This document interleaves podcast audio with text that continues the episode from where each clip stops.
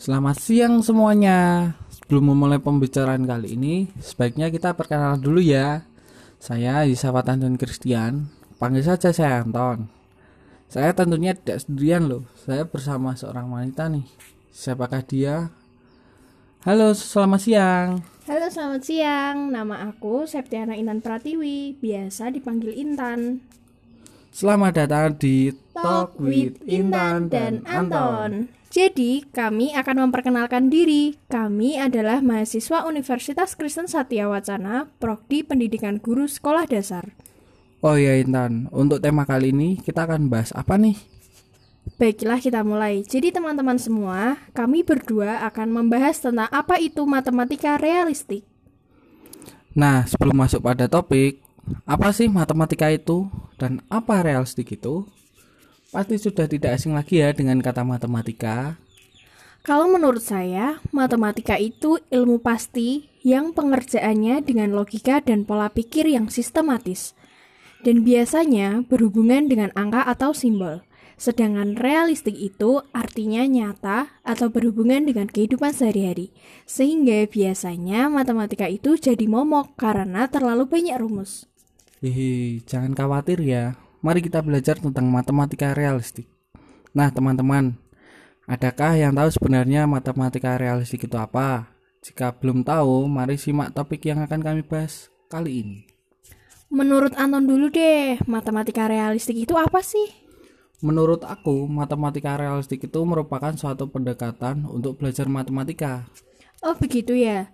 Lalu, apakah kamu tahu matematika realistik itu pertama diperkenalkan di mana? Sepertinya matematika realistik itu berasal dari Belanda deh. Apakah benar ya teman-teman jawaban dari Anton?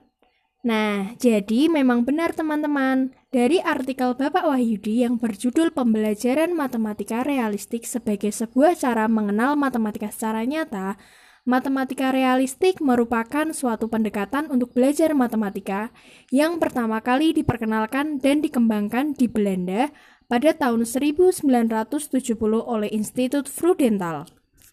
Teori ini mengacu pada pendapat Frudental yang mengatakan bahwa matematika harus dikaitkan dengan realita dan matematika merupakan aktivitas manusia. Jadi, matematika itu harus dekat dengan anak dan relevan dengan kehidupan nyata sehari-hari. Oh begitu. Jadi, proses pembelajaran matematika realistik menggunakan masalah kontekstual sebagai awal dalam belajar matematika sebagai ganti dari pengenalan konsep benda abstrak. Apakah benar seperti itu, Anton? Benar sekali, karena sifat matematika ini menyebabkan banyak siswa mengalami kesulitan dalam belajar matematika. Rendahnya prestasi matematika siswa disebabkan oleh faktor siswa yaitu mengalami masalah secara komprehensif atau secara parsial dalam matematika. Nah, teman-teman semua, memang matematika realistik itu proses pengembangan konsep-konsep dan ide-ide dari matematika bermula dari dunia nyata. Ini juga menjadi salah satu usaha meningkatkan kemampuan siswa memahami matematika dan memberikan kesempatan kepada siswa untuk menemukan kembali dan merekonstruksi konsep-konsep matematika. Sehingga siswa mempunyai pengertian kuat tentang konsep-konsep matematika itu sendiri. Apakah terdapat pendapat ahli yang dapat memperkuat topik ini ya Intan? Tentu ada. Jadi, pendapat menurut Gravermanch 1994, matematika sebagai aktivitas manusia berarti manusia harus diberikan kesempatan untuk menemukan kembali ide dan konsep matematika dengan bimbingan orang lain yang tahu tentang matematika. Selain itu, upaya ini dilakukan menurut Settenher 2000 melalui kegiatan orientasi berbagai situasi dan persoalan-persoalan nyata atau realistik. Realistik dalam hal ini tidak mengacu pada realitas, tetapi pada sesuatu yang dapat dibayangkan oleh siswa. Menurut Hadi, pada tahun 2005 menjelaskan bahwa dalam matematika realistik dunia nyata digunakan sebagai titik awal untuk pengembangan ide dan konsep matematika. Lalu, apakah terdapat ciri-ciri untuk memperkuat pengertian dari matematika realistik itu? Tentu ada dong. Menurut Suryanto dan Sugiman tahun 2001, pembelajaran matematika realistik memiliki ciri-ciri sebagai berikut.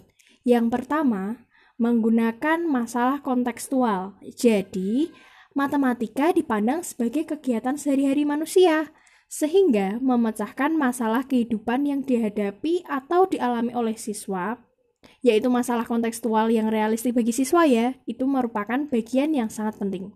Yang kedua, menggunakan hasil dan konstruksi siswa sendiri, yaitu siswa diberi kesempatan untuk menemukan konsep-konsep matematis di bawah bimbingan guru. Apakah Anton mau menambahkan ciri-cirinya? Ada lagi ciri-cirinya yang belum Intan sampaikan, yaitu pembelajaran terfokus pada siswa dan terjadi interaksi antara murid dan guru, yaitu aktivitas belajar meliputi kegiatan memecahkan masalah kontekstual yang realistik, mengordinasikan pengalaman matematis, dan mendiskusikan hasil-hasil pemecahan masalah tersebut. Jadi sudah jelas ya teman-teman, apakah matematika realistik itu? Anton boleh dong disimbolkan pembahasan kita tadi. Nah, jadi matematika realistik itu adalah pembelajaran matematika yang dilakukan secara nyata dan berdasarkan pengalaman siswa sebagai awal pembelajaran. Pembelajaran matematika realistik menggunakan masalah yang nyata sehingga dapat memudahkan siswa dalam memahami matematika. Matematika realistik pertama kali diperkenalkan dan dikembangkan di Belanda pada tahun 1970 oleh Institut Fudental. Nah, selanjutnya siswa diberi kesempatan menerapkan konsep-konsep matematika untuk memecahkan masalah yang berhubungan dengan kehidupan sehari-hari.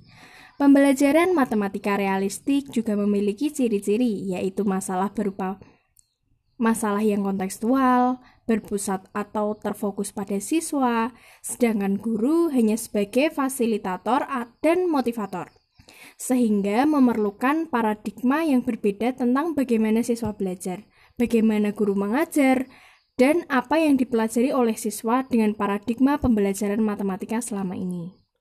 Nah, kira-kira seperti itu ya teman-teman. Semoga topik ini dapat bermanfaat untuk teman-teman semua. Sekian dan terima kasih. Sampai jumpa kembali. Dadah.